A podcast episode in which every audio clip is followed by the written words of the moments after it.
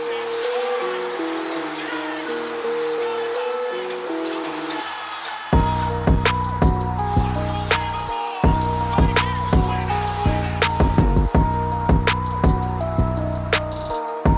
wunderschönen guten Morgen, guten Tag, guten Abend, egal wann ihr diese Podcast-Episode hören werdet.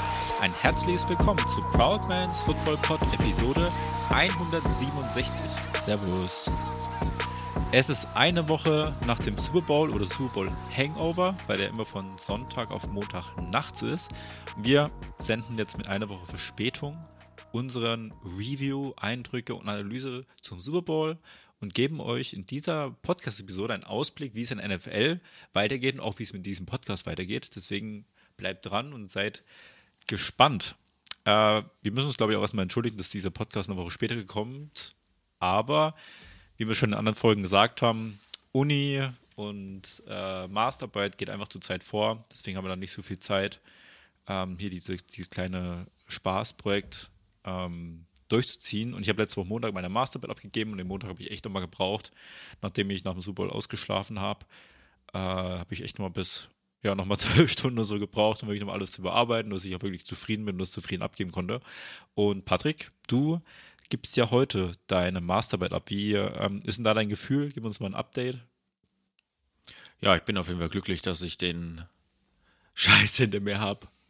Also, ich muss noch ein paar Formatierungssachen machen. Das wird noch ein bisschen Zeit kosten. Aber inhaltlich bin ich fertig.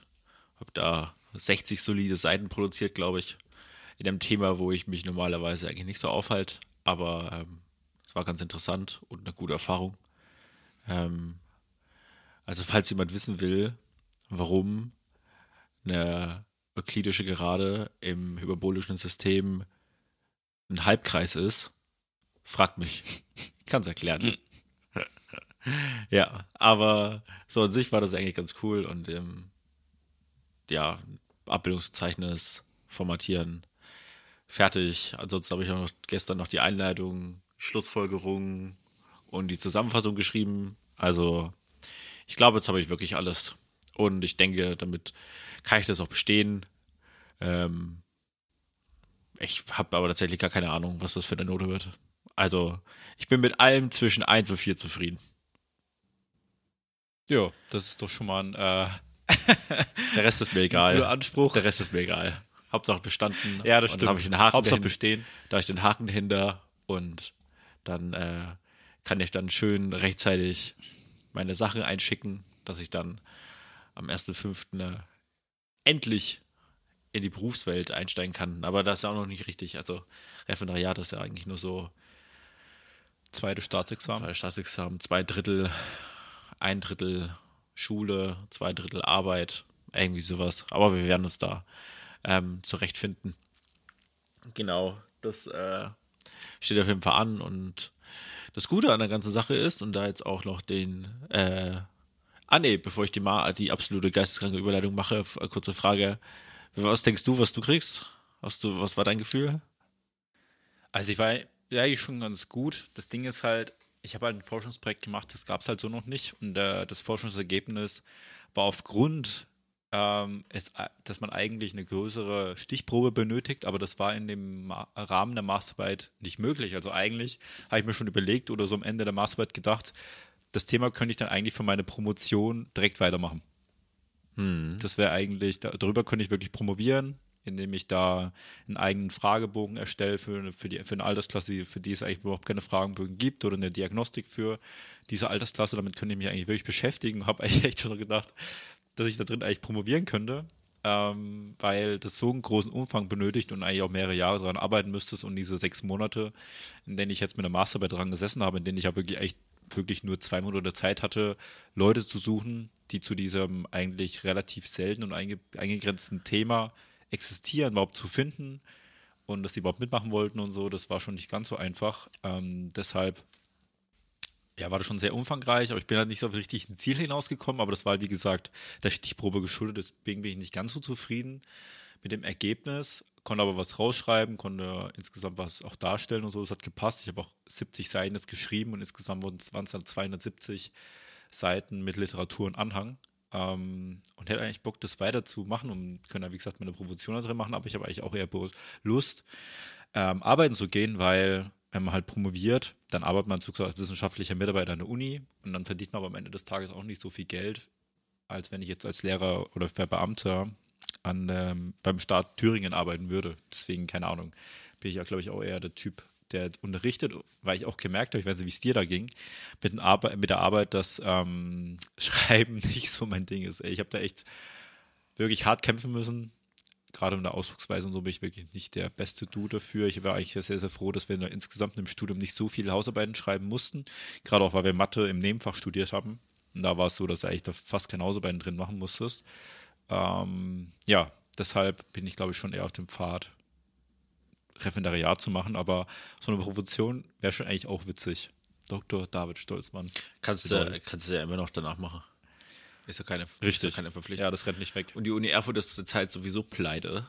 Und die stellt sie deswegen, deswegen ist so wissenschaftliche Mitarbeiter sowieso nicht an.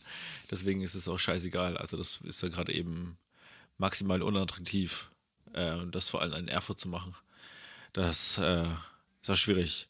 Aber ich muss sagen, muss sagen, wenn ich, ähm, wenn ich an die Zeit denke, wie ich damals die Bachelorarbeit geschrieben habe und wie ich jetzt gerade die Masterarbeit geschrieben habe, muss ich sagen, dass ich da trotzdem noch in meinen Late Twenties nochmal einen guten Schritt gemacht habe. Also muss sagen, muss sagen dass, dass, äh, dass ich das runterschreiben, das runterschreiben von der Masterarbeit, das ist mir wesentlich einfacher gefallen als damals in der Bachelorarbeit. Ja, als wenn mhm. da nicht dieser Mathe-Aspekt drin gewesen wäre, wo man halt alles dreimal zurückkontrollieren muss, dass man halt ja kein Blödsinn jetzt dahin schreibt. Ähm, wenn der nicht drin gewesen wäre, hätte ich die Arbeit wahrscheinlich Anfang Januar fertig gehabt. Aber da, hm. dadurch, dass die ganze Zeit immer zu, dass da passt das jetzt da rein, oh, ist das jetzt der richtige Beweis, nehme ich jetzt lieber den oder den, weil du hast ja, du, es ist, mein, mein Maximum war ja 60 Seiten und dann überlegt man sich halt dreimal, was man nimmt. Und da habe ich dann so meine Endkategorie in der Masterarbeit, bevor ich die jetzt fertiggestellt hatte, war, hieß Müll. Und darin habe ich immer alles reingeschoben, was, äh, was ich geschrieben habe, wo ich, wo im Endeffekt im Zusammenhang schwier so schwierig zu erklären war, dass ich es dann, dass ich es im Endeffekt rausgelassen habe. Und das waren nochmal 20 Seiten. Also habe ich praktisch 20 Seiten umsonst geschrieben und habe den dann einfach wieder rausgestrichen. Ja. Ja, das gehört bei so einer Facharbeit halt dazu. Ja, die habe ich dann, wenn du das äh, schon ein bisschen ordentlich machen willst. Müll gewidmet. Und ähm, noch einen kleinen äh, Side-Fun-Fact. Ähm, ich habe das nicht genutzt für die, ich habe das nicht genutzt für die, äh, für die Masterarbeit, aber ähm, weil das da halt dafür gibt es halt einfach keine Quellenangabe und ich habe einen Deal mit meinem Prof gemacht, dass ich keine Beweise schreiben, neu schreiben muss für irgendwas, was es halt schon längst gibt. Macht überhaupt keinen Sinn, sondern dass ich die halt immer schön darstelle und schön erkläre und so und dass das halt dann übersichtlich ist. Das war so der Deal, wo mich so ein bisschen auch darin bestätigt hat, dass auch das Thema dann äh, wahrscheinlich auch ganz gut ausgehen wird. Aber das gibt, kennst du diese Internetseite äh, Chat GPT? Mhm. Kennst du das? Nee. Gar nicht. Okay. Nee, was ist das? Also an jeden Einzelnen, der das nicht kennt, ne? Das ist eine, das ist eine Seite von der künstlichen Intelligenz. Da muss, da muss man sich einfach nur anmelden. Das ist kostenlos. Einfach nur mit einer E-Mail registrieren und dass du halt, äh, dass praktisch der weiß, ah, dass du ein ah, Computer. Okay, ich wusste nicht, dass es, ich glaube, ich weiß jetzt, was es ist. Ja, ich wusste ja. nicht, dass die so heißt, aber am Wochenende äh, habe ich, äh, bin ich auch mal drauf gestoßen. Ey, ich habe da, ich habe da einfach mal eingegeben, ne? ähm, Warte, das habe ich jetzt bestimmt noch offen. Also, den, den, kann man halt random alles fragen, ne? Und da habe ich eine Frage gestellt: ähm, Nachweis der Gültigkeit der hyperbolischen äh, Parallelaxioms durch eine hyperbolische Gerade G von Typ 1, bla bla bla, durch den liegenden Punkt P und so. Und dann hat er mir wirklich, wirklich eine detaillierte Ausformulierung ähm, von dem Beweis gegeben.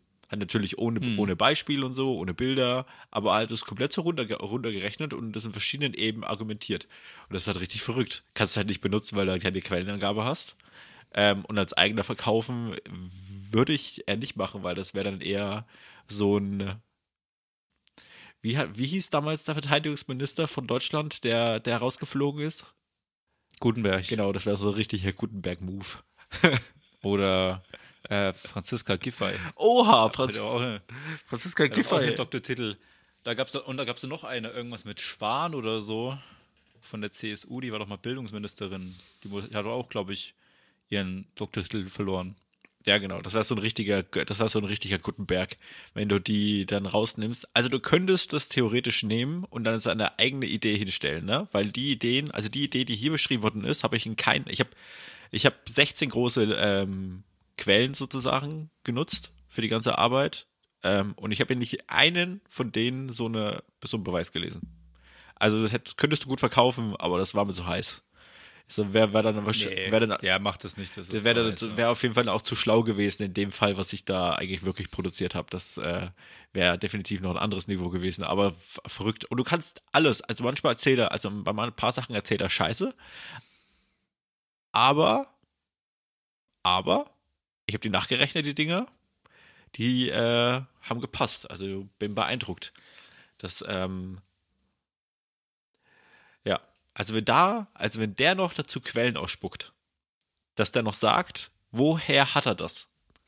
Woher hat er das, ähm, äh, dass er das so zusammengerechnet hat?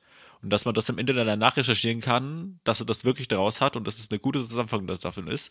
Wenn das passiert, hat jede Universität ein Problem. Das stimmt, ja. Das ist wirklich Das hart. stimmt wohl. Ja, es wäre schon interessant zu wissen, aus welchen Quellen er sich das hergezogen hat. Ja, genau. Das würde ich das auch müsste gerne. man halt wirklich mal. auch sehen, also ja. eigentlich müsste es ja, also eigentlich müsste man das ja nachvollziehen können. Ja. Aber Oder eigentlich müsste, müsste es eine Funktion geben, die das ausspuckt. Ja, in dem Fall hatte zum Beispiel die, die, ähm, wie sich dann praktisch die gerade G mit dem Punkt außerhalb, wie die sich dann mit der, wie sie die sich schneiden, hatte dann mit, mit Hyperbeln beschrieben. Nicht einen einzigen Scheißbuch, ne? Also das ist, sind ja im Endeffekt Hyperbeln, die parallel zueinander sind, aber in nicht ein Scheißbuch ist das Wort Hyperbel gefallen in dem Zusammenhang. Ich weiß nicht, keine Ahnung, das fand ich sehr suspekt, warum, warum er das da genau, warum das da genau benutzt worden ist. Und das habe ich nie gelesen, deswegen wäre es auch mal sehr interessant. Aber würde mich mal interessieren, wie Hochschulen und so damit umgehen, wenn da eine Quellenangabe dazu kommt. Und die Option muss es ja eigentlich geben. Also ich wüsste nicht, warum, warum nicht, aber ganz interessant, den könnt, ihr, den könnt ihr alles fragen. Also wenn ihr irgendeine Frage habt oder irgendwie was, was, was wissen wollt, was total abstruses ist und was halt schwer zu googeln ist, ich lese es nochmal vor. Chat GPT. Und äh, funktioniert, das ist völlig absurd. Okay. Ähm, ich glaube, an der Stelle machen wir mal einen Cut und gehen mal zur NFL jetzt über, weil wir waren ja im, in der Kneipe, haben wir uns zusammen eine Super Bowl angeguckt und die, Stimmt. die Kneipe hieß Ilvers und das ist so ein, so ein Musikpub, eigentlich ganz geil. Ich habe es da nie geschafft, dort zu sein, aber mit dem ganzen Bildschirm und mit dem Platz und der Bar und dem Hinterraum und so, muss ich sagen, hat die Kneipe echt Potenzial, da eigentlich eine richtig geile Sportskneipe draus zu machen. Das fand ich richtig verrückt. Die fand ich richtig geil, dass ich da noch nie drin war, fand ich ja super, super seltsam. Das stimmt, ja. Aber die- hat mich auch, äh, oder erinnert mich auch an dieser Sportsbar, die wir in Manchester waren. War eigentlich ähnlich. Konntest du auch eigentlich in der Mitte einen Tisch machen und dann konntest du dich außen rum, waren die ganzen Bildschirme, konntest du zuschauen. Ich überlege gerade. Habe ich Manchester gesagt? Ich wollte gerade sagen. Manhattan. Ah, ja, ach so, ja, Ja, genau. Weil in äh, Manchester habe ich gerade überlegt, haben wir in Manchester irgendwas geklotzt? Nee. Nee, nee. Ja, genau, in New York Manhattan auf jeden Fall. gemeint, ja. ja, das Schöne, wo die ganzen Bildschirme hängen und so. Ähm, das hat richtig, das kannst du auch in die Bar setzen und so. Also das hat richtig Potenzial gehabt. Ich fand das, ich fand das tatsächlich äh, ziemlich cool. Da, also das äh, nice auf jeden Fall. Also wenn die da sowas öfters machen würden, das wäre wäre ziemlich fett. Also hey, warum, warum so eine Kneipe nicht öffentlich einfach ausruft? Jeden Sonntag 19 Uhr bis, dass sie jeden Sonntag die frühen Spiele zum Beispiel übertragen. Hm. Auf Konferenz. Und so. Ich weiß nicht, ob das, ob das denen zu viel kostet dann oder sowas. Ich, ich weiß nicht, wie, ob die nur öffentlich-rechtliches zeigen, also nur normales Fernsehen zeigen dürfen. Aber wenn die dann selbst sagen, irgendwie hier, die zeigen die RTL-Übertragung ähm, in der Kneipe am Sonntagabend um 19 Uhr, also ich kann mir nicht vorstellen, dass das keinen interessiert. Na, das wäre Kann eigentlich ich mir auch nicht vorstellen. Wäre eigentlich so die geile Idee. Auf jeden Fall sehr coole Kneipe und wir haben uns dann hinten, wir hatten einen Hinterraum, haben wir extra angemeldet gekriegt für unseren Footballverein, weil ähm, die hat so eine kleine Kooperation, die sind ähm, Sponsor von uns. Ja, und vor dem Spiel haben wir uns dann, äh, nachdem wir uns das erste schöne Getränk geholt haben, darüber unterhalten, was eigentlich so passieren wird. Und wir haben folgende Wette noch abgeschlossen. Ich möchte keine Werbung machen für Wette oder so, aber diese Wette war so verlockend, dass wir halt einfach eine Gruppenwette gemacht haben mit sechs Leuten, die da waren. Jeder hat zwei Euro reingeworfen, dass wir zwölf Euro haben und dann haben wir gewettet auf ein Touchdown, ähm, ein Rushing Touchdown von Jalen Hurts. Wir haben darauf getippt, dass Travis Kelsey ein Touchdown fängt, dass AJ Brown ein Touchdown fängt. Und jetzt kommt der Kasus Knacktus an der ganzen Geschichte. Ähm, wenn wir gesagt hätten, es fallen mehr als 22, als 5, nee, sorry, als 52,5 Punkte, dann wäre das eine Zehnerquote gewesen. Ne? Da hätten wir aus 12 Euro 100, 120 120 gemacht, genau. Und dann äh, war die Quote, wenn wir sagen, es äh, fallen weniger als 52,5 Punkte, war das eine 29er Quote. Ja, und da waren wir ein bisschen gierig. Und da haben wir gesagt so, ah, scheiß drauf. Bei sechs Leuten, bei, wäre das halt bei jedem ein 20 gewesen, wäre ja kein cool gewesen, der halt den Arm finanziert, aber wir waren einfach heiß drauf und haben gesagt, wir wollen da mehr draus machen. Und haben wir dann auf die 29er Quote gesetzt. Und es ist ja keine, keine Stunde vergangen. Dann war ja in der ersten Halbzeit schon drei von den vieren ähm, erledigt gewesen. Ähm, Travis Kelsey Touchdown, Jalen Hurst Touchdown, der hat da glaube ich zwei gemacht sogar. AJ Brown ähm, einen Touchdown gefangen und dann drei von vier gedacht so, uiuiui, da, da geht doch was. Aber dann haben wir schon, hat man dann alleine schon zur Halbzeit gemerkt, dass die heute auf jeden Fall was vorhaben und das nennt man ein Shootout. Und wer sich noch zurückerinnert, Genau, so war's. wer sich noch zurückerinnert, wie wir das gesagt haben, sind wir tatsächlich auch von einem Shootout ausgegangen, aber nicht in der Höhe, weil im Endeffekt haben die Kansas City Chiefs das Ding ganz knapp in letzter Sekunde, so wie es eigentlich die NFL aus nicht besser hätte skripten können, 38 zu 35 gewonnen. Und im Endeffekt habe ich noch so ein bisschen Revue passieren lassen, welche Super Bowls in den letzten 20 Jahren besser waren. Da muss ich sagen, ist mir nicht viel eingefallen. Also der war schon richtig. Ich fand, also was besser war auf jeden Fall, war Eagles gegen Patriots, weil das war noch ein krasserer Shootout. Ja, die haben sich noch mehr die Bälle um die Ohren gefeuert, das stimmt. Und das Comeback von Tom Brady gegen die Falcons, Ja. das war auf jeden Fall noch besser. Ja, Ich der, würde vielleicht noch sagen, vom Tragischen her noch das Seahawks-Patriots-Game mit der Interception kurz vor Schluss. yes. Weil, das war noch ein anderes Level, als wenn es eine Penalty halt entscheidet, wie es in dem Spiel war. Ja, das, das stimmt. Das war auch gut. Und ich würde vielleicht noch sagen, das Steelers gegen Cardinals Game mit dem Touchdown 30 Sekunden vor dem Schluss von äh, Antonio Holmes, San Antonio Holmes, in der Ecke gegen drei Verteidigern. Da haben die auch den Comeback gemacht, eine Minute vor Schluss mit dem äh, Winning Drive, mit dem 100 Yard Inception Return Touchdown von Harrison und so. Ich glaube, das war noch ein bisschen spektakulärer. Ja, The Catch, Ah. The Catch von, äh, Ty, ähm, von Eli Manning zu David Tyree. Genau. Das war auch ein Final Das war ja Drive. auch kurz vor Schluss, ja. Aber das war schon, aber man muss sagen, dass aus den letzten 20 war der auf jeden Fall. Man könnte argumentieren, dass der irgendwie vielleicht in den Top 5 ist. Also er war schon Genau. gut. War schon gut. Was halt, was, was, was halt wirklich krass war, was mein so richtiger Takeaway von der ganzen Geschichte war, und mich richtig beeindruckt hatte und auch richtig, richtig enttäuscht hatte, war die Defense der Kansas City Chiefs. Also man muss ja im Endeffekt sagen, ja, dass halt die Offense, die Offense von ähm, Philadelphia wirklich, wirklich, wirklich krass gut gelaufen ist. Aber was halt wirklich beeindruckend beschissen war. Eine zuerst das Gute. Die Defense der Kansas City Chiefs. Muss ich mal ganz kurz mal probieren, mal so ein bisschen Revue zu, zu passieren zu lassen, genau wie jeder andere auch jetzt. Bei den Early Downs, beim, Four, beim First Down und beim Second Down, da haben die so dermaßen reingescheppert. Jeder Tackle war wirklich krass. Die haben so viele Third Downs forciert und beim dritten Versuch kläglich gescheitert. Jedes Mal, wenn sie die Möglichkeit hatten, ne, die Eagles zu stoppen und da einfach ein paar Punts zu forcieren, äh, haben sie es nicht geschafft. Und dazu haben die Eagles, wenn es dann, wenn sie es dann doch geschafft hatten, irgendwie einen dritten und kurz zu machen, dass es zum vierten Versuch gekommen ist, haben die Eagles es wirklich perfektioniert, Rugby zu spielen. Und haben äh, mit dem Vorwärtsschieben, mit den ganzen Leuten, äh, haben sie den Kansas City Chiefs Defense keine einzige Sekunde ähm, irgendwie gleichwertige Kraft übrig gelassen, sondern die haben es immer geschafft, diese ein, zwei, drei Yards hinzukriegen. Und das ironischerweise hat das das ganze Spiel so lang funktioniert, bis sie mal in diesen Fourth and Short Situation gekommen sind, wo die Eagles dann sich entschieden haben, an der eigenen 32 zu panten.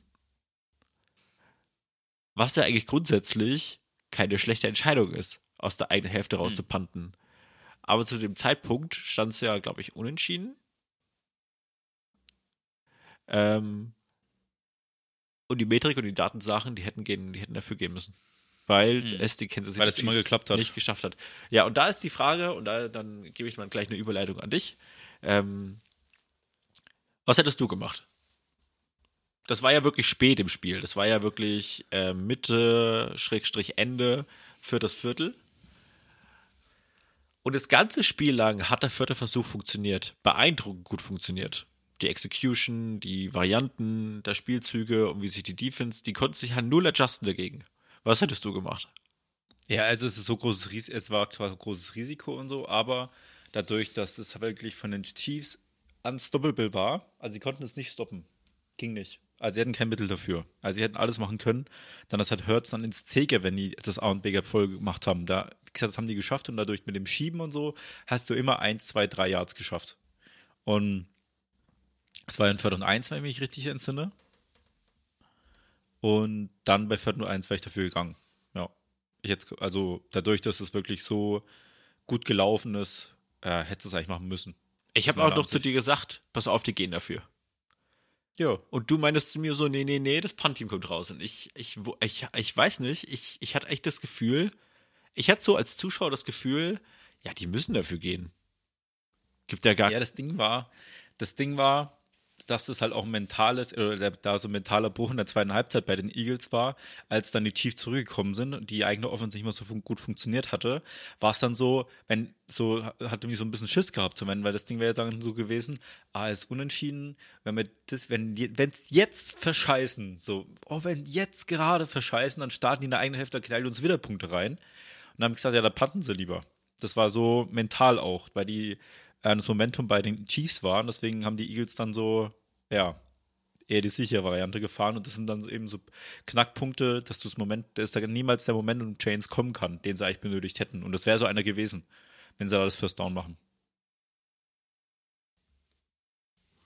Klar ist mit Ja. Risiko behaftet. Beim Nachhinein sagt man dann, wenn sie es wirklich verschissen hätten, was ich wirklich nicht glaube, dass dann äh, dann alle Trainer geschimpft hätten und so, aber ich glaube, das wäre jetzt im Nachhinein kannst du den Trainer genauso schimpfen, dass sie es eben nicht gemacht haben.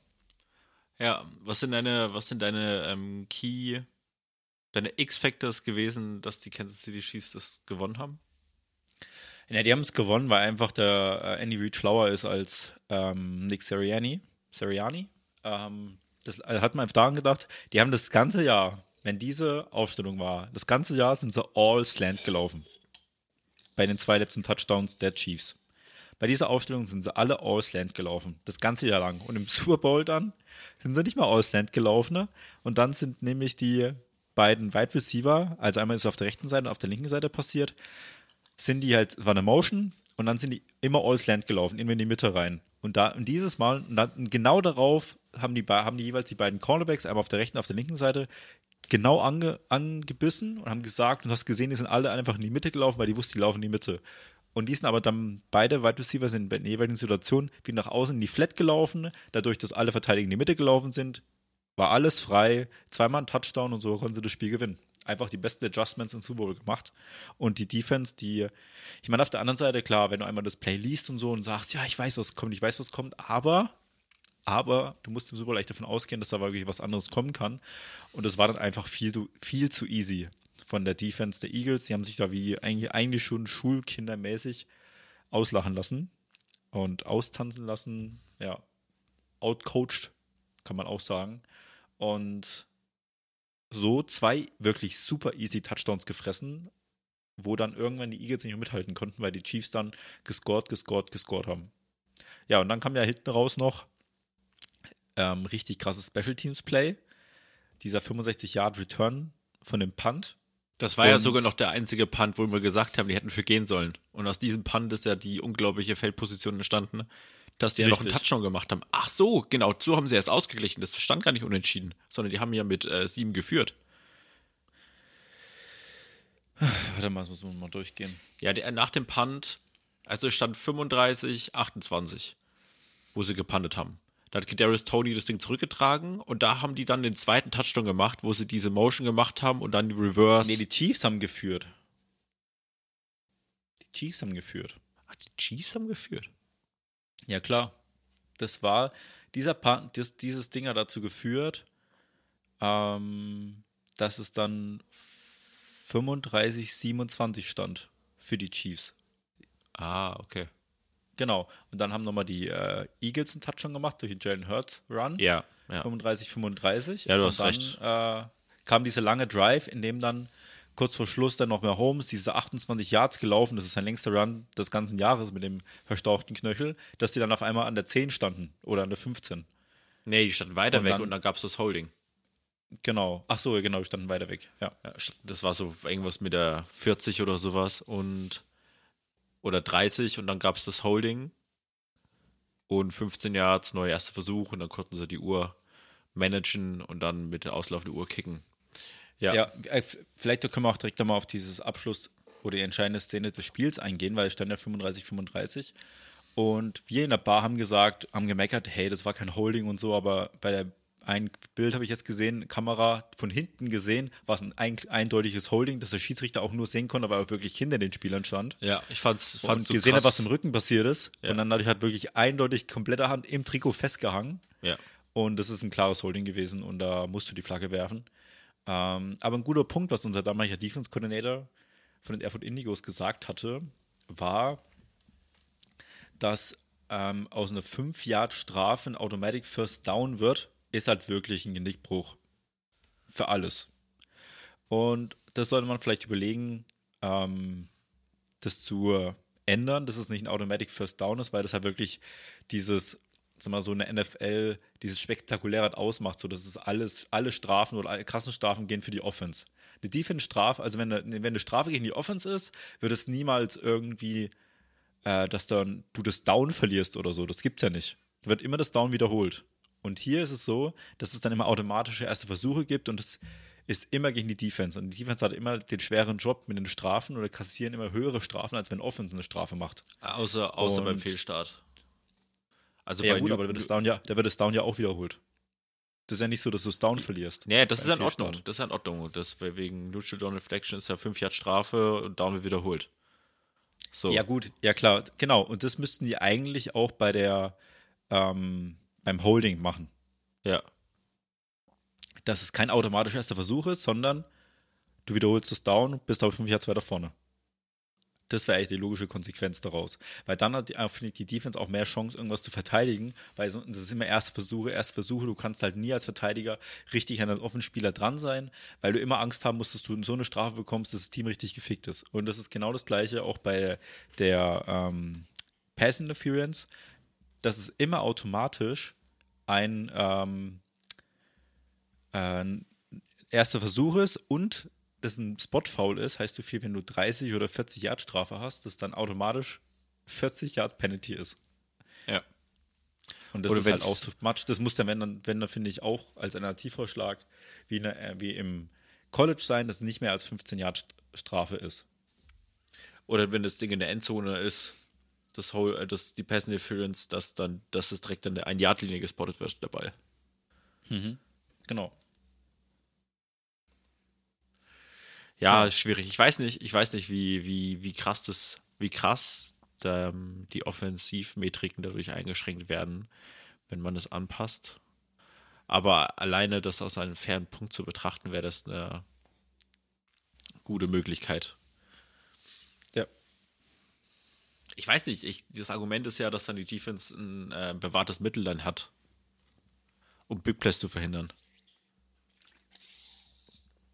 Und davon, Das stimmt. Und davon lebt ja Aber die du hast NFL. ja- Ja, genau, davon lebt ja die NFL, aber eigentlich aus Fairnessgründen betrachtet, wenn du jetzt die Offenstrafen mit den Defense-Strafen vergleichst, ist es nicht fair. Ja, stimmt schon. Oder finde ich es nicht fair, nicht ausgeglichen. Deswegen, wirklich Personal Foul, Personal Fouls und so ein ganzes Scheiß oder Tripping oder so, das ist für mich, ja- das ist alles eindeutig, dass es ein First Down sein muss. Aber wenn du jemand ein bisschen am Trikot zupfst, Alter, das sind wirklich, äh, das direkt ein First Down daraus machen, das hat wirklich das Spiel entschieden. Also komplett entschieden. Und das hat auf der anderen Seite auch so ein bisschen ähm, die, äh, das Spiel hat entschieden, weshalb es am Ende keine richtige Chance da war, dass es nochmal knapp werden konnte. ja, ich, deswegen sagen wir auch immer, dass neben Quarterbacks die schwerste Position zu spielen im Football und die zweitschwerste ist Corner. Ja. Corner zu spielen ist brutal. Und an dem, aber das ist, ich möchte das ja nochmal ganz kurz beeinträchtigen. Also mein- ich möchte meinen X-Factor noch einen sagen, den, den wir noch nicht erwähnt hatten, war die O-Line der Chiefs. Die hat, glaube ich, noch nie so gut gehalten in der ganzen Saison wie in dem Spiel. Hm. Obwohl der Right Tackle eine echte, ein echtes, Fall- äh, echtes, eine echte Lücke war. Die, die Eagles konnten das nicht ausnutzen. Ähm, Holmes war wieder in seinen Bewegungen, wie er, das, wie er durch den Pocket navigiert ist. Wirklich Sahne. Und Play Calling war super. Und du musst ja trotzdem verstehen, dass die Defense der Eagles, also vielleicht die Defense der 49ers, die war noch besser. Aber ansonsten fa- weiß ich nicht, welche es sonst noch besser hätte gewesen sein sollen. Welche war noch besser? Von den Niners war die beste. Und dann müsste meiner Meinung nach schon die Eagles kommen. Na, und dass diese, und dass dann diese Defense es nicht hingekriegt hat, halbwegs das in den Rahmen zu setzen, weil 35 Punkte, 38 Punkte zu kassieren, das ist ja, finde ich, Defense. Armutszeugnis. Die haben mit zwei, mit zwei All-Pro Cornerbacks, mit einer D-Line äh, und Linebackern, die 70 Sacks produziert haben. Und äh, guten Safeties ist, besser geht's ja fast gar nicht. Also da muss man dann echt überlegen, woran hat's gelegen? Ähm, Woran hat es gelegen? woran ja. hat's Aber gelegen? Alleine Aber- 14 Punkte war schon mal wegen Genius Coaching, muss man sagen. Und einer war ein Fumble. Da konnte die Einer war ein Fumble, genau. Da konnte auch die, war eigentlich auch die Defense die Schuld daran, sind schon mal 21 Punkte. Und was wir auch vor dem Spiel gesagt haben, dass die niemanden haben, der Travis Kelsey verteidigen kann. Yes. 28 Punkte. So. Ja, ja, das, Ähm, das genau, ist eigentlich dann so aufgegangen. hast du recht. Obwohl ich nicht beide Touchdowns. Also, dass man einen Touchdown mit diesem Reverse frisst, ja. Dass man zwei frisst, Ja, das ist halt einfach Ja. dann wirklich schlecht gecoacht auch. Oder ja. weiß nicht, was die vor dem Spiel vereinbart haben, dass die wirklich immer komplett dann Reinbaufen. darauf beißen, was die kennen oder was die glauben, das kommt. Oder es halt vielleicht trotzdem mal schauen, hey, ich kann ja trotzdem mal warten, ob er vielleicht doch, doch in die Flat geht. Ja, ja, das, das war krass. Die haben da keinen in der Flat stehen, stehen gehabt, ne? Weil die, die einfach davon ausgegangen gegangen. sind, dass die alle in die Mitte rennen. Genau. Die Flat- das war die, das war die ganze Jahr, in den ganzen Playoffs und das ganze Regular Season über, genau, wenn dieses Play kam, das gemacht hatten. Das war wirklich wild. Der, der hat sich das, der hat sich das das ganze Jahr, also ich weiß nicht, ob das dieses Jahr jemals im Play von den Chiefs war. Ich habe keins gesehen. Also wenn sich Andy Reid dieses Play 300 Tage lang aufgehoben hat. Also Ja, er hat sich das nicht aufgehoben, aber er wusste ganz genau, was er für Alternativrouten dann reinbasteln kann. er wusste die ganz die genau, wie er das absetzen, also wie er das setten kann, dass jeder, dass jeder darauf reinfällt.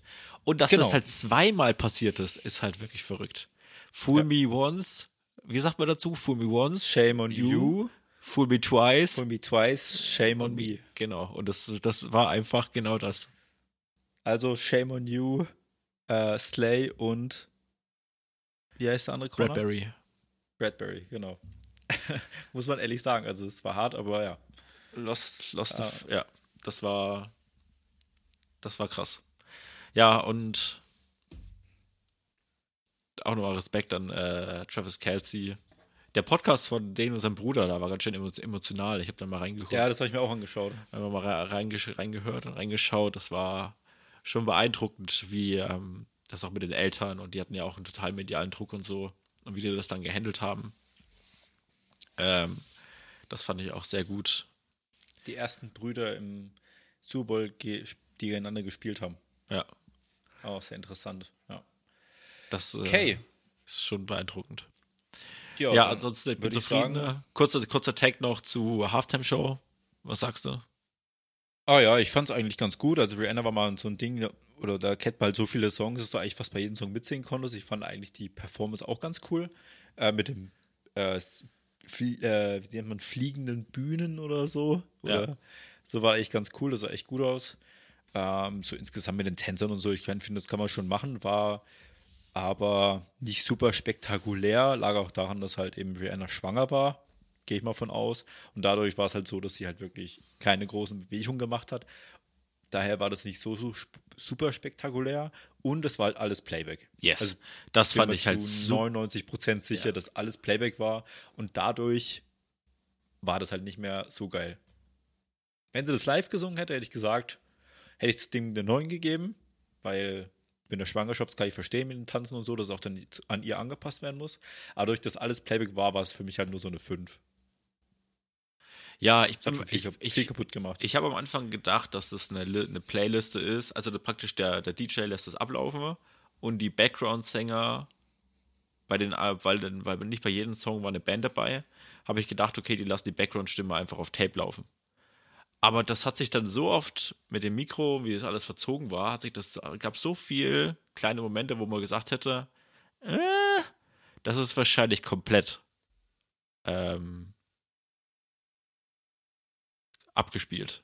So, Mhm. dann zum Schluss mit der Band. Wenn die das die ganze Zeit, warum, hast du, warum hat sie das nicht die ganze Zeit mit der Band gemacht? Warum die ganze Zeit, weißt du, das ist halt so ein bisschen, wenn die das die ganze Zeit mit Background-Sänger gemacht hätte, ganze Zeit mit Band, Schlagzeug, ähm, Keyboard, alles, was man braucht, Synthesizer in den Songs, dann ja, weil die hat so Hymnen, Alter. Also ich bin ja kein, ich bin ja nur so ein Pop-Radio-Hörer, weil normalerweise findest du mich eigentlich nur irgendwo im Metal-Bereich. Ähm, aber die hat ja Songs, da, da geht ja jeder mit. Ne? Warum auf der Bühne? Verstehe nicht ganz. Deswegen war ich dann im Nachhinein, im Nachgang. So, im ersten Eindruck fand ich es sehr, sehr gut. Ähm, fand auch die Show, aber im Nachgang fand ich es dann doch ein bisschen, ähm, ein bisschen schade. Aber trotzdem noch besser als Maroon 5. Nice. das stimmt, ja. Genau. Okay, ja, wollen wir mal einen Ausblick geben, wie es in der NFL jetzt weitergeht, oder? Yes. Okay, also da habe ich mal hier aufgemacht. Also das nächste, was auf dem Datum draufsteht oder auf dem Terminplan draufsteht, so rum, ist der 21. Februar, das ist morgen. Da ab dem Tag können die Teams bis zum 7. März mit den Spielern nicht verhandeln, sondern denen halt einen Franchise-Tag geben. Heißt so viel, du wirst eigentlich Free Agent, aber dich taggen wir. Das darf man insgesamt zweimal machen. Und dann ist der Spieler mehr oder weniger gezwungen, im Team zu bleiben und entweder halt dann langfristig einen Vertrag auszuhandeln oder er muss halt oder spielt nur in dem Franchise-Tag für ein Jahr und dann bekommt er das Durchschnittsgehalt der Top 5 Verdiensten auf seiner Position. Heißt so viel, gerade bei Quarterback, wir können jetzt mal einen Spieler rauspicken, dem das halt zutreffen würde, wo man davon ausgeht, dass es dann der, der Franchise-Tag instant reinfliegt und das ist Lamar Jackson bei den Baltimore Ravens. Und den, wenn der sagt, nee, ich möchte nicht bei euch bleiben, dann sagt, okay, dann müssen wir dich tacken, weil wir dich unbedingt behalten wollen. Und dann kriegt er halt für ein Jahr 45 Mille, ist das wahrscheinlich, wahrscheinlich gerade ungefähr der Tag, den er. 50, glaube ich schon. Echt? Aber du, es sind fünf Spieler draußen, die 50 Millionen bekommen? Ja, Nee, in, oder? den, in dem Schnitt. Nee, ich, also ich weiß, dass ähm, Holmes kriegt, glaube ich, 50 nächstes Jahr. Ähm, Deshaun Watson kriegt 50 nächstes Jahr. Ich glaube, Wilson geht irgendwie in diese Richtung. Und danach? Ähm, Vielleicht Aaron Rodgers? Stafford. Aaron Rodgers. Stafford, Stafford kriegt doch keine 50, oder? Nee, aber ja, 45. Aber vielleicht. ungefähr ja, irgendwas aber Richtung auf 50 jeden Fall eine, Millionen ist eine, auf der eine wilde. Nummer, eine wilde Nummer auf jeden Fall. Genau. Und das wäre zum Beispiel dann der Fall. Bei den Wide Receivers wird er sich wahrscheinlich Richtung 20 Millionen bewegen. So ungefähr ist das. Genau. Das steht als nächstes an. Das uns hat jeder Team darf einen Spieler taggen. Einen einzigen. Ähm, genau. Und das darf, darf insgesamt zweimal pro Offseason passieren. Also, wenn ein Spieler dann schon zweimal getaggt wurde, darf das dritte Mal nicht mehr getaggt werden und dann darf er die Free Agency in die Free Agency gehen. Genau, und die Free Agency, das ist so, wenn er die Tags vergeben wurden, dann weißt du alles klar, welcher Spieler erstmal nicht in die Free Agency kommt, mit welchen Teams er dann sich hier nicht unterhalten darf. Ähm, das geht dann ab dem 13. März los.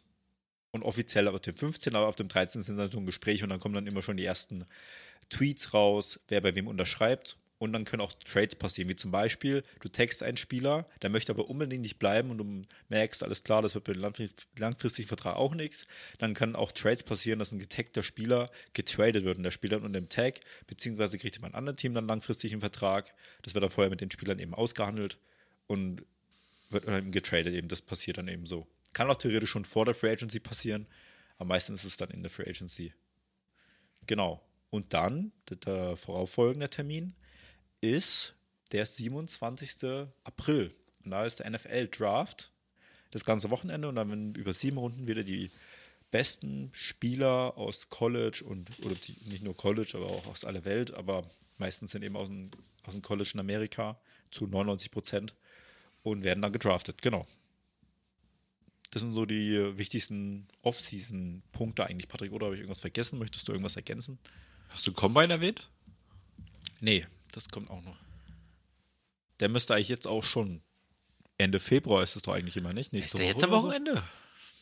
Das kann sein. Mal schauen. Vielleicht hat sich, ach nee, dadurch, dass es halt jetzt 18 NFL-Spieltage gibt, wurde das wahrscheinlich noch eine Woche nach hinten verschoben. Deswegen würde ich sagen, dass es wahrscheinlich Anfang März ist. Aber ich gucke mal, NFL-Konvent 2023 ist 28. Februar bis 6. März. Ja, also eine Woche nach hinten.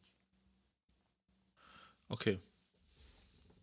Ja, da da, wird können sich die, die besten jungen Spieler, die eingeladen werden, sich nochmal präsentieren. Dann müssen die eben so Fitnesstests machen, wie Bankdrücken, 40 Meter Rennen und so weiter. Und dann auch Auf dem Feld. Skill-Position-Übungen auf dem Feld, Bälle fangen oder positionsabhängige Übungen, die im Spiel eben ausgeübt werden. Und dann wirst du zeitgemessen, da sind von jedem Team Scouts da, schauen sich die Spiele an. Und auch dann gibt es ja noch im Laufe der Saison, das ist dann meistens so März, April, ähm, gibt es dann nochmal Combines an den jeweiligen Universitäten, wo die Spieler auch gespielt haben. Und da finden nochmal Combines statt. Und da gehen die Leute auch nochmal hin, haben so einen doppelten Eindruck. Und da werden auch dann die Zeiten auch nochmal neu gemessen. Und genau, dann gibt es einen NFL-Draft und jeder sucht sich dann so gesehen seinen Lieblingsspieler aus, der an der Position noch vorhanden ist. Yes. Da bin ich mal gespannt. Also ich bin auch auf die QB-Class sehr gespannt. Die werde ich auf jeden Fall ähm, komplett scouten. Glaube ich, vier Quarterbacks, die ich mir direkt angucken werde.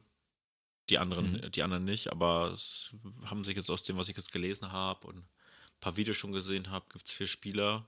Bryce Young, ähm, Caesar Stroud, ähm, Anthony Richardson und Will Lewis. Das sind die vier.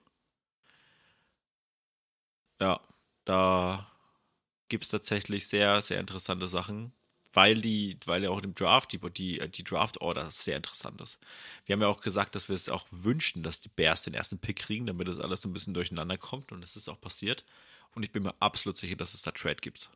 So, und ich habe auch mal ein paar Teams angeguckt. Also die Draft Coverage, die wird super.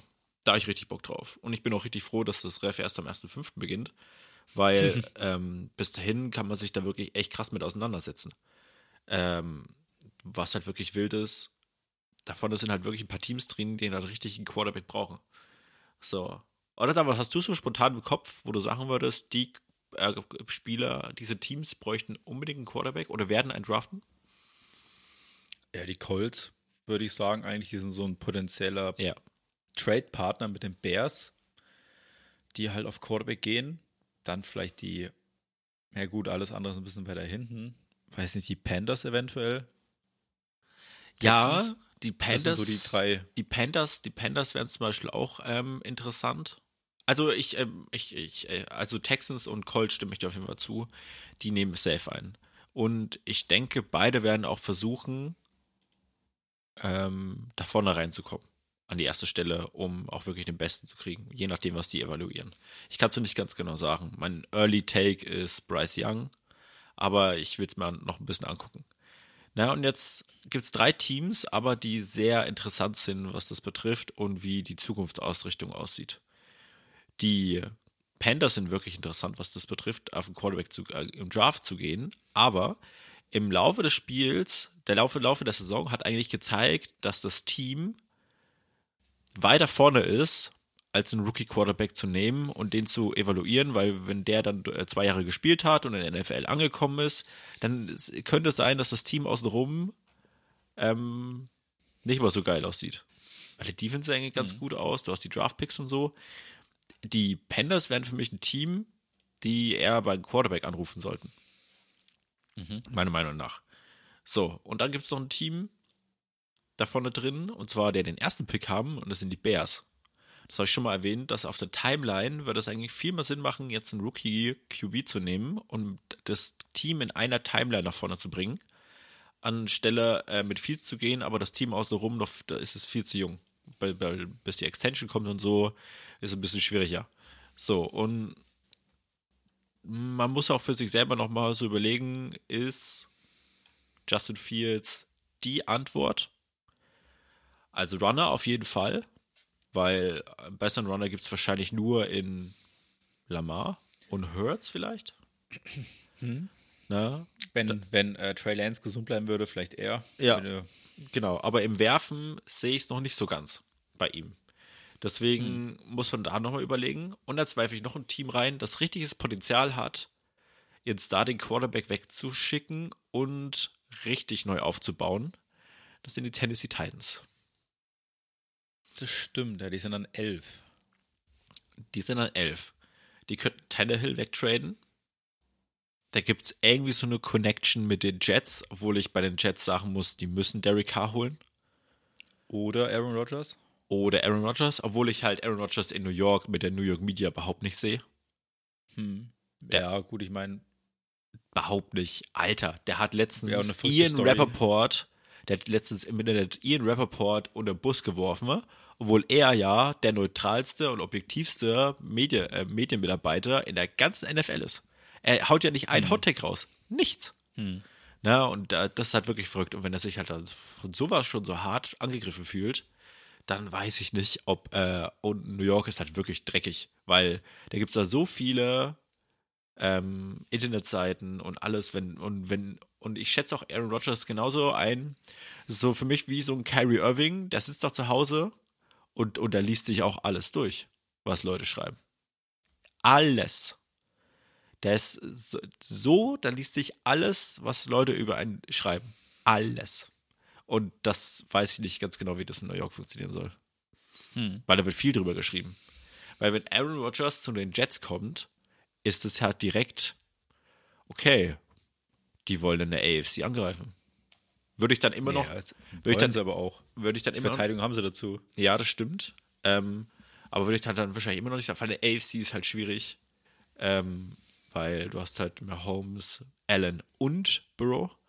Dann, ja, aber auf der anderen Seite hast du wahrscheinlich mit K nicht so eine gute Chance wie mit Rogers. Vorausgenommen, das Jahr war wirklich nur schuld am Coaching und ähm, Offense-Aufbau. Rogers sah teilweise ja wirklich nicht mehr so gut aus. Ähm, das ist wirklich interessant. Aber wenn du, wenn du aber ein, ein, ein Super Bowl, eine Super Bowl-Teilnahme, nicht ein Super Bowl, ich sage jetzt nur eine Super Bowl-Teilnahme oder eine AFs oder eine NFs oder eine Conference-Teilnahme chasen willst, dann müsstest du ja theoretisch in die NFC gehen. Weil, wenn du dir die Quarterbacks in der NFC anguckst, wer, wer sind da so die besten Quarterbacks? In der NFC. Ja, Ja, Jalen Hurts. ja. Und Dann. gerade. Was, was kommt dann? Ja, Kirk Cousins, Du brauchst ja noch ein zweites, du brauchst ja noch ein zweites Team für die Conference Finals. Stafford. Aber nach der Leistung von diesem Jahr ist Cousins und Stafford jetzt auch nicht so interessant, ne? Ja, wohl Cousins in der Saison gar nicht so schlecht war. Das, Nein, war das will ich ja gar nicht gut. sagen, aber der, die Defense hat es einfach verhauen. Ich weiß, man muss halt gucken und da, da und die der Cap Space und mit den vielen Free Agents, die Ach, ich habe gerade mal geschaut. haben. Äh, Stafford bezahlt dieses Jahr, kostet dieses Jahr nur 20 Millionen. Echt? Der kostet erst nicht, der kostet nächstes Jahr erst 50. Und Rogers kostet dieses Jahr nur 30 Millionen und würde erst nächstes Jahr 50 kosten, falls er weiterspielt. Ah, okay. hat da so ein Potential Out drin. Achso, okay. Ja, Ja, die äh, sind gar nicht so teuer. Also für die, äh, für die Jets und so wäre das sogar Optimum. Ja. Ich weiß, also was ich damit sagen will, ist, wenn, ähm, dass es sich eher für mich anhört, dass Teams in der AFC eher jetzt einen Quarterback draften sollten und darauf aufbauen und Mhm. äh, Teams in der NFC, weil es so wide open ist, eher auf Free Agent Teams gehen, also auf ähm, Free Agent Market aktiv sein sollten, was Quarterbacks ähm, betrifft. So, das ist so meine Tendenz irgendwie. Weil guck dir zum Beispiel mal die NFC South an. Wer ist bitte bei, nennen wir mal bitte den Starting Quarterback von allen NFC South Ja, das Quarterbacks. ist ein Problem. Wer ist denn da der Beste? Äh, NFC South, der Beste. Äh, Letztes Jahr gemessen Andy Dalton. Ja, was, keine Ahnung, was mit Winston ist. Ob der Äh. zurückkommt, eigentlich müsste er wieder zurückkommen. Ist der beste Quarterback. Es ist Quarterback Battle in der NFC South zwischen Andy Dalton und Winston? Wahrscheinlich, keine Ahnung, weil, also, die haben ja in Tampa ist anscheinend oder aktuell Trask, keine Ahnung, ob da vielleicht noch jemand hingeht, wie ein Derek Carr oder so, das ist vielleicht auch so ein Potential Landing Spot. Ja, genau. Das, aber Dann, das, ähm, ja, ist, der ist ja dann, äh, dann bei den Panthers, draften die jemanden wahrscheinlich ja. Würde ich fast sagen, wenn es Bryce Young ist, ist er instant der beste Quarterback. Bei den Falcons ist ja auch so die Frage, gehen die mit Ritter? ja, safe. Wahrscheinlich schon. Oder gehen die auch auf Quarterback? Je nachdem, wen die bekommen. Aber wenn zum Beispiel bei den Panthers irgendwie, wenn die nach vorne reintraden, ähm, oder ja, wahrscheinlich haben sie dann eine gute Position, aber die Falcons haben noch eine bessere Position, nach vorne reinzutraden, weil die auf der 18 und die Panthers auf 9. Wer instant bei Bryce Young bekommt, instant der beste oder vielleicht auch DJ Stroud, instant der beste Quarterback in der NFC South. Ja, Ist halt wild. das ne? hat was zu heißen, wenn es der Rookie ist. Ja, und dann, also keine Ahnung. Und du guckst du dir, also das ist so Also gut. ist gut für die Giants, oder, Patrick? Gut für die Giants. Nee, bei, bei den Giants ist leider, also ja, für die Giants ist was drin. Ich weiß gar nicht, spielen die nächstes Jahr gegen die NFC South? Weiß ich nicht, aber ich meine allgemein dann. Ich glaube nicht. du- wirst, Also ich wirst glaub, aber trotzdem, bist du im Pool von Teams in der NFC, wo du was da geht kannst. was. Äh, Ich sag dir, in den Ist ja, nächsten. nicht nur, ist ja nicht nur dieses Jahr, ist auch übernächstes Jahr und über übernächstes Jahr. Ja, also es, äh, ja. Ich würde halt, also, das ist halt wirklich wide open. Weil ich muss auch ganz ehrlich sagen, mit dem offiziellen Verabschieden von Garoppolo aus bei den 49ers, Ah, Ähm, den gibt es auch noch. Genau, und dann, dann hast du noch die 49ers. Ne? Also für mich ist das NFC Championship nächstes Jahr, falls es mit durch eine komische Konstellation und Verletzung nicht, also so early jetzt Eagles und ähm, 49ers. Und alles andere ist so ein bisschen, weiß ich nicht. Weil die für die Rams, die sind jetzt, äh, die, die haben gezeigt, dass sie über den Zenit sind. Zwar hatten die, klar hatten die mit Verletzungen krass, äh, krasse Probleme, aber trotzdem hat, hat sich das so angezeigt, dass wenn da so eine Zenitgrenze vielleicht erreicht wird, ähm, wenn die Buccaneers es sich entscheiden würden, zu sagen, ja, wir holen uns jetzt doch mal einen fetten Free Agent Quarterback und wir greifen dieses Jahr nochmal an, das wäre für mich einfach zu sagen, das wäre dumm Hm. weil das Team sehr viel Free Agents hat und sehr alt ist. Das ist für mich ein ganz klares, du hast deine eigenen Picks, evaluier Spieler, junge Spieler und bau das Ding im Kern neu auf. Na? Mhm. Und das ist, und das trifft, und das Problem ist aber, das trifft bei jedem einzelnen Team in der NFC South zu, was ich gerade gesagt habe.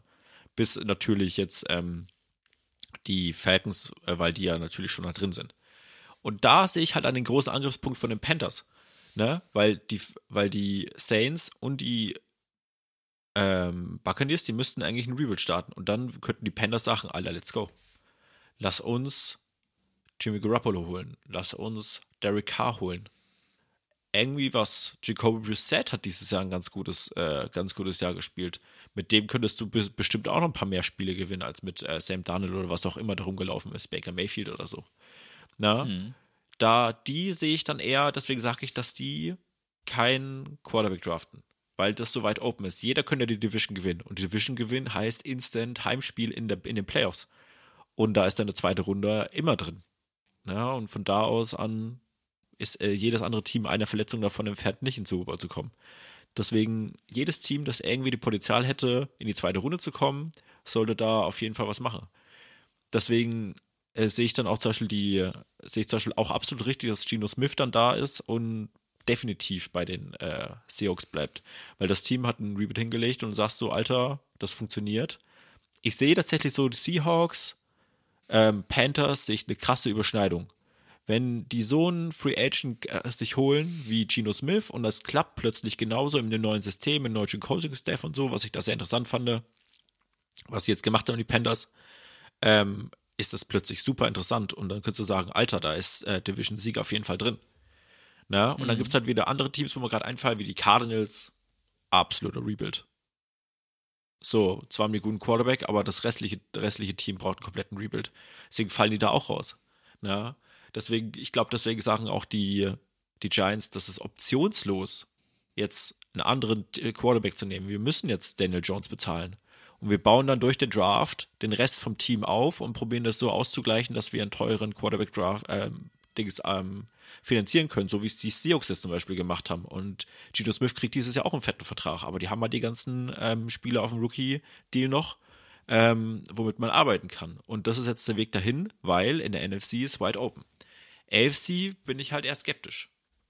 Ja, muss man mal, muss man mal gucken, wo es hingeht, weil das wird brutal. Die nächsten, ich sag dir, vielleicht finden das ein paar Leute langweilig. Ich finde es spannend.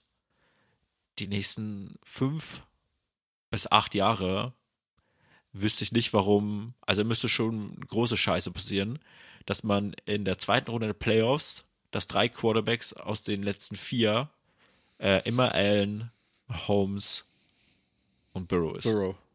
Und einer, und einer, einer kommt noch dazu. Und da gibt es zum Beispiel jetzt auch äh, Jacksonville.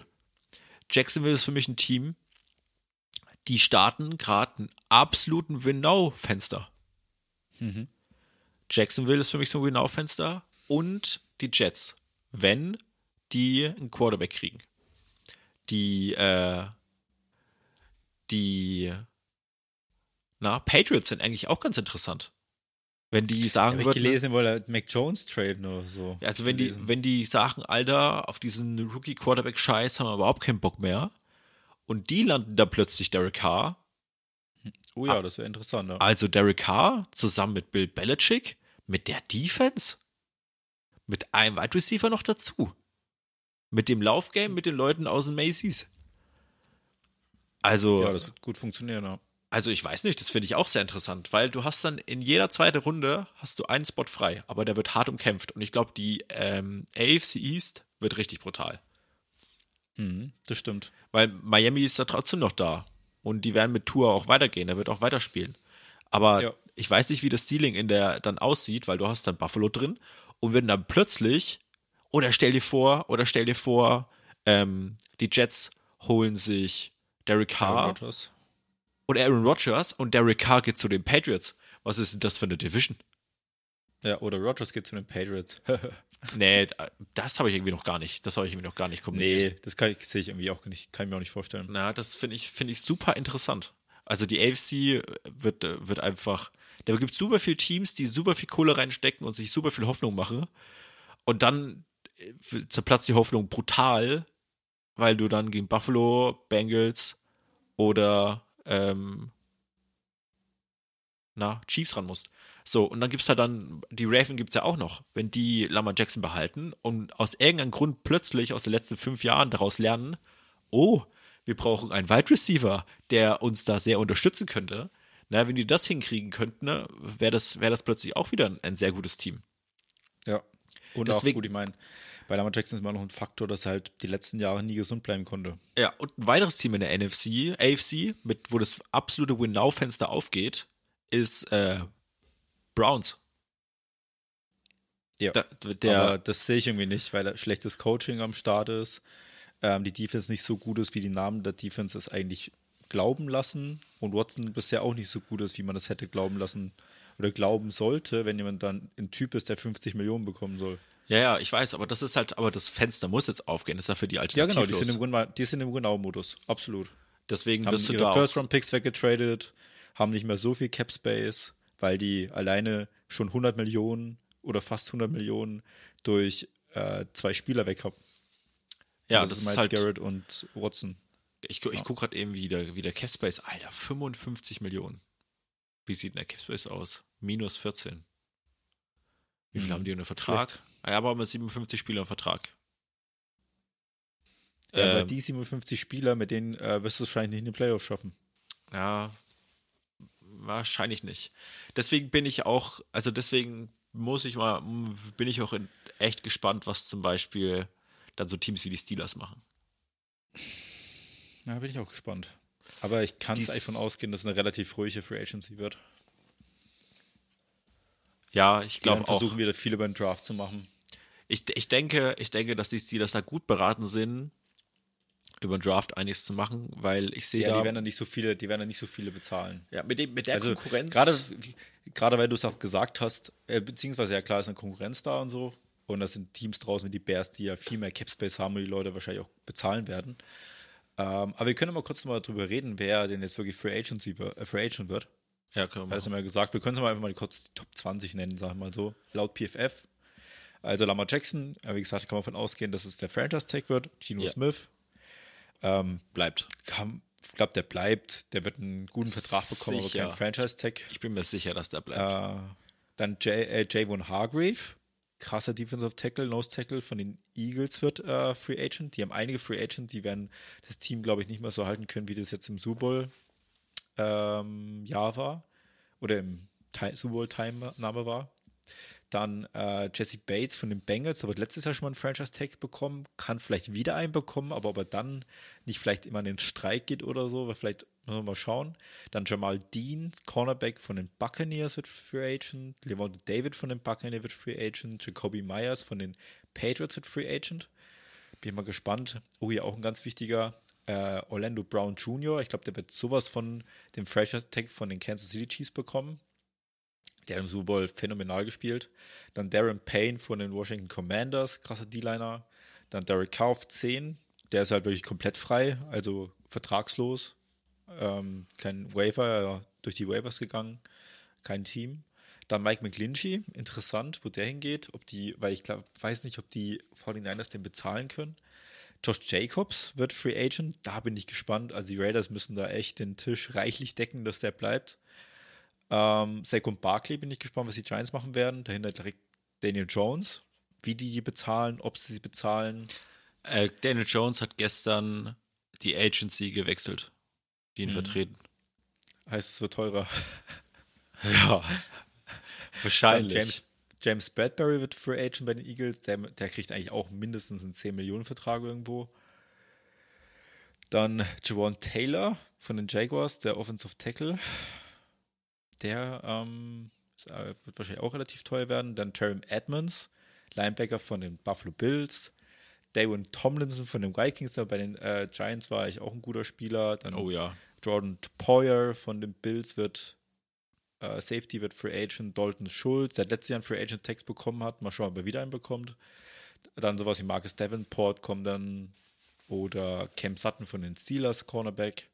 Ja, eigentlich so aus Gardner wird Free Agent von den Eagles, der Safety echt gut ist. David Long, Linebacker von den Titans. So, das sind schon ein paar interessante Spieler draußen. Also können wir uns auf eine witzige, lustige Free Agency warten. Hier auch ein interessanter Spieler, TJ Edwards von den Eagles.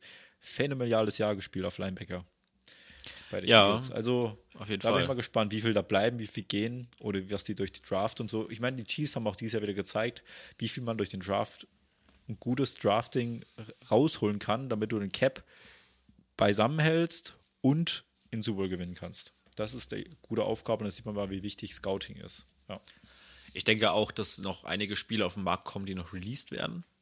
Das passiert auf jeden Fall noch. Und getradet werden. Weil Hopkins wird, bin ich mir sicher, dass er getradet wird. Zum Beispiel. Die Andrew Hopkins ist so eine richtige Wide Receiver Nummer One, die äh, ich da richtig sehe. Bei den Giants Ja. würde ich gerne, bei den Giants möchte ich alles nur über den Draft sehen. Außer Linebacker. Wenn die in der Free Agency keinen Linebacker, möchtest du, okay. ich möchte, ich möchte Edmonds haben. Terrain Edmonds von den Bills. Ja. Den möchte ich haben. oder dieser TJ Edwards von den äh, Philly Oder von. Eagles wäre auch super. Das, also ein, das ist mir egal. Ich will einen Linebacker. Weil die Linebacker waren das allerletzte dieses Ich Jahr. habe hier, ich hab hier einen Mockdraft von den äh, von Tangathlon gelesen. Da haben die auf Linebacker, haben die erste Runde in Giants und Linebacker zugeschrieben. Trent Simpsons von Clemson. Das Ja. müsste auch der beste Linebacker im Draft sein, wenn ich mich nicht ganz täusche. Ja. Ja, weil dieser, dieser der Draft, also wir können noch mal sagen, also es gibt dieser im Draft, ist super interessant, äh, ist Quarterback, ist ultra tief, äh, nee, also nee, ähm, nicht tief, sondern ähm, heavy in der ersten Runde. Könnte, könnten vier in der Top 10 gehen. Dann äh, Cornerback. Ja. Cornerback Also ist richtig tief. Also sowohl in der ersten Runde als auch danach. Tight End. Das ist die erste Tight End Klasse seit 2017, die multiple First Round Tight Ends im Angebot hat. Und D-Line. All over the place in der ersten Runde. Du kriegst, du, du hast, glaube ich, vier, vier D-Liner oder fünf D-Liner, die in der ersten Runde gehen. Äh, die ersten Top 10 gehen. Also ich möchte fast eine Wette ab, darauf ablegen. Ne? Also ich muss ja sagen, das ist perfekt für die Steelers, muss ich ganz ehrlich sagen. Die Steelers brauchen im Draft D-Line und Cornerback. Und die haben zwei, eigentlich zwei First-Round-Picks. Wo sind die? Wo sind die in der ersten Runde? An 17 und an 32, wenn du das mit Okay. äh, den äh, Pick von den Dolphins reinzählst, der abgezogen wurde. Oder Also so, wurde. so ein Top-D-Liner wirst du wahrscheinlich eine 17, wird vielleicht schwierig, aber ein Cornerback greifst dann 17 auf jeden Fall ab in brauchbaren. Das ist Ja, die haben absolut halt sicher. hier, also die haben wir hier auf Tangalon haben zum Beispiel den Steelers den Brian Breezy zugeschrieben von den Clemson, von Clemson. Ja, das, Ja, das und davor super im interessant. Draft kommen halt die anderen zwei krassen D-Liner. Also es sind zwei D-Liner draußen, die sind absolut krank. Also ist der Will Anderson von Alabama, das Edge. Dann kommt dieser Jalen Carter von Georgia und dann kommt dieser Breezy von äh, Clemson. Ja, der ist so die Nummer drei. Nimmst Ja, du eigentlich mit Handkuss? Bin mal sehr interessant. Also ich werde ab morgen geht's dann für mich los. Ab morgen mache ich dann wieder meine schöne Excel-Tabelle und schreibe erstmal schön Namen auf. Und dann gucke ich, mir- guck ich mir zu allen Tapes an, lese mir da Berichte durch. Dann hole ich mir, weil äh, bei The Athletic kommt dann bald auch diese Draft-Coverage raus, wo die auch jeden einzelnen Spieler auseinandergenommen haben. Ach ja, da freue ich mich drauf. Das ist der perfekte Übergang. Da können wir ja drüber reden jetzt gleich mal, wie es für, hier für den Podcast weitergeht. Also, wie du es gerade schon angedeutet hast, haben wir auf jeden Fall Bock darauf, den Free Agency und den Draft abzudecken. Wird wahrscheinlich jetzt gerade, wenn es ein bisschen ruhiger ist, vielleicht alle zwei Wochen einen Podcast raushauen oder so. Ähm, Ja, vielleicht, ich auch bin, wöchentlich, ich, ich bin je nachdem, ich, wie es halt läuft. Ja, ich bin am überlegen. Also was wir auf jeden Fall machen müssen ist, ähm, am diesem Free Agency Wochenende, also wenn am 13. die Nachrichten rauskommen, dann äh, müssen wir halt instant einen Pod raushauen. Wo äh, das da alles ähm, besprochen wird, wer wohin, wie viel Geld, was, was macht das für einen Sinn, wie sieht es mit dem Cap aus für den jeweiligen Team. Das müssen wir auf jeden Fall machen am 13., 14. Und dann mal gucken, vielleicht machen wir das auch ein bisschen ähm, so getrennt voneinander, dass ich dann vielleicht schon so ein paar Draft Prospects mal so separat noch einen Pod mache. Mal gucken. Also wie, dass es halt so ganz, ganz übersichtlich ist. Ich werde jetzt nicht für jede Positionsgruppe eine eigene, eine eigene ähm, Podcast-Folge machen, aber so für die, also eine Positionsgruppe Podcast, wo wir, auf jeden- wo wir auf jeden Fall machen werden, zu zweit oder vielleicht auch zu dritt. Gucken, ob der Jan oder so auch Bock drauf hat, ist halt für Quarterback, weil die wirklich sehr interessant sind, um die vier, die wir auch schon gesagt haben, genauer zu besprechen. Ähm, ein First Round Mock Draft würde ich machen. Den machen wir auf jeden Fall so kurz vorm Draft. Ein auf jeden Fall, vielleicht zwei. Ähm, die Analyse nach der Free Agency, weil dann können wir nämlich auch, was nämlich auch ziemlich gut ist und hat sich in den letzten Jahren immer ziemlich bewährt ist, wenn die Free Agency durch ist, dann kannst du nämlich eine Tabelle machen und dann guckst du mal, wo das Team gerade steht. Also Win Now oder Rebuild oder mal schauen, wo es hingeht und dann Team Needs. Weil Ja, genau. Das Ding ist halt, nach der Free Agency kannst du Mock Draft viel, viel besser machen, weil du siehst Ja, ja, wo natürlich. die Liebsten sind, wo nicht. Und vor der Free Agency, die Mock Drafts sind wirklich, also das sind, Nee, wir machen Ja. da, wir machen das Safe ist- Mock, erst. nehmen. Ja, wir machen das Mock Draft auch erst, wenn es dann so hinten raus ist. Es gibt auch so bei ein paar Teams, weißt du halt schon. Also bei den Giants weißt du, die werden im, im, im Draft, gibt es drei Optionen. Äh, in der ersten Runde das Wide Receiver, Cornerback oder Linebacker. ja. Das ist schon mehr oder weniger safe. Eventuell, wenn ein Tight End, so ein guter Tight End, auf die 26 noch fällt, Vielleicht das noch. Aber das kannst du ja schon, das kannst du schon sehr gut eingrenzen. Und dann kannst du am Draftabend wieder schön das Board runtergehen und sagen so, ach, guck mal hier, die brauchen das und das und der ist zufälligerweise noch da. Ja, wenn man da in letzter Sekunde noch so Wetten abschließen könnte, das ist dann meistens immer gar nicht schlecht. Also da haben wir die letzten Jahre immer sehr gut gelegen. Ähm, das machen wir dann auf jeden Fall. Und Genau. Wie das dann allerdings darüber hinaus aussieht mit dem Podcast ist, Hängt auch ein bisschen davon ab, Ja. wie stressig halt das Ref wird und normalerweise oder was man eben aus Erfahrungsberichten anderer Menschen so gehört hat und so, ist das Ref eigentlich so die stressigste Zeit des Lehrerlebens. Weil es halt eigentlich da losgeht mit Unterrichtsplanung, du musst deine ersten Materialien erstellen. Diese Materialien sind ja sozusagen Grundlage dafür für deine zukünftige Lehrerarbeit. Und genau, du lernst einfach, weil du nimmst halt sehr, sehr viel mit, bist halt wirklich auch verpflichtet, vieles zu machen, Aufgaben auch nebenbei für die Studienseminar zu lösen und so. Deswegen müssen wir da mal schauen, inwieweit wir das dann weitermachen können, ob wir das zeitlich irgendwie hinbekommen, weil es ist ja nicht nur hier eine Stunde sitzen und eine Stunde blöd quatschen, weil da geht es auch darum, Grafik zu, zu erstellen, da geht es darum, das Podcast zu, abzumischen äh, und dann auch hochzuladen und dann auch zu teilen oder in die jeweiligen Netzwerke eben reinzubringen. Und das bringt dann auch immer ähm, gewissen Zeitaufwand mit sich, der dann im Ref wahrscheinlich, wenn wir gerade nebenbei auch mit unserer Band noch relativ viel zu ähm, machen und zu tun haben, dass es wahrscheinlich schwierig wird, das wirklich so am Leben zu halten, in dem Umfang, wie wir bisher gemacht haben. Ich meine, klar, wir beide, wir müssen auch ganz ehrlich sagen, dass äh, uns das halt sehr, sehr Spaß macht, so zu quatschen über eigentlich einer der Lieblingsthemen äh, in unserem Leben, uns hier abnörden zusammen. Ähm, ja, aber wir müssen einfach mal schauen, wie wir, wie, wie weit, in welchem Umfang wir das eben weitermachen können. Ja, also ist aber nicht so, dass wir keinen Bock drauf hätten. Und wir werden auch definitiv, ähm, wenn sich da jetzt nichts anderes ändert, dann trotzdem jede Woche einen Podcast raushauen und sagen so, hey, jetzt sind noch, jetzt sind noch zwölf Wochen, bis die Saison losgeht. Da hauen wir halt jede Woche eine Prediction über eine Division raus oder so. Das wird auf jeden Fall passieren. Ähm, aber was auf jeden Fall cool wäre, und da wird wir vielleicht auch irgendwie mal so einen Zuhörer ansprechen, falls jemand auch ein Nerd ist und auf sowas Bock hat und vielleicht auch Photoshop durchgespielt hat ähm, und da Lust drauf hat, dann soll er sich gerne mal melden, weil wenn wir nämlich da solche Kooperationen mit anderen Leuten zusammen haben, die dir vielleicht auch mal im Podcast selber irgendwie eine, was aufnehmen will mit uns zusammen und dann, wenn das klappt, vielleicht auch dann alleine oder so. Ähm, wenn jemand so auf sowas Lust hat, dann sehr gerne, weil ich glaube, es gibt viele, also es gibt viele gute Podcasts in Deutschland, auch großen Respekt zum Beispiel da an Downset Talk mit Adrian Franke und äh, Christoph Krömer, Grün, wie heißt denn nicht Christoph Krömer, wie heißt denn der? Christoph. Das weiß ich gar nicht. Christoph. Ja, tut mir leid auf jeden Fall. Aber ähm, die machen da eine sehr gute Sache. Ich finde, ich finde, die machen wirklich eine sehr, sehr gute Expertise und stecken da sehr viel Zeit rein. Die haben da letztens im Podcast mal erklärt, wie viel Zeit die reinstecken. Also wir stecken ja schon viel Zeit rein.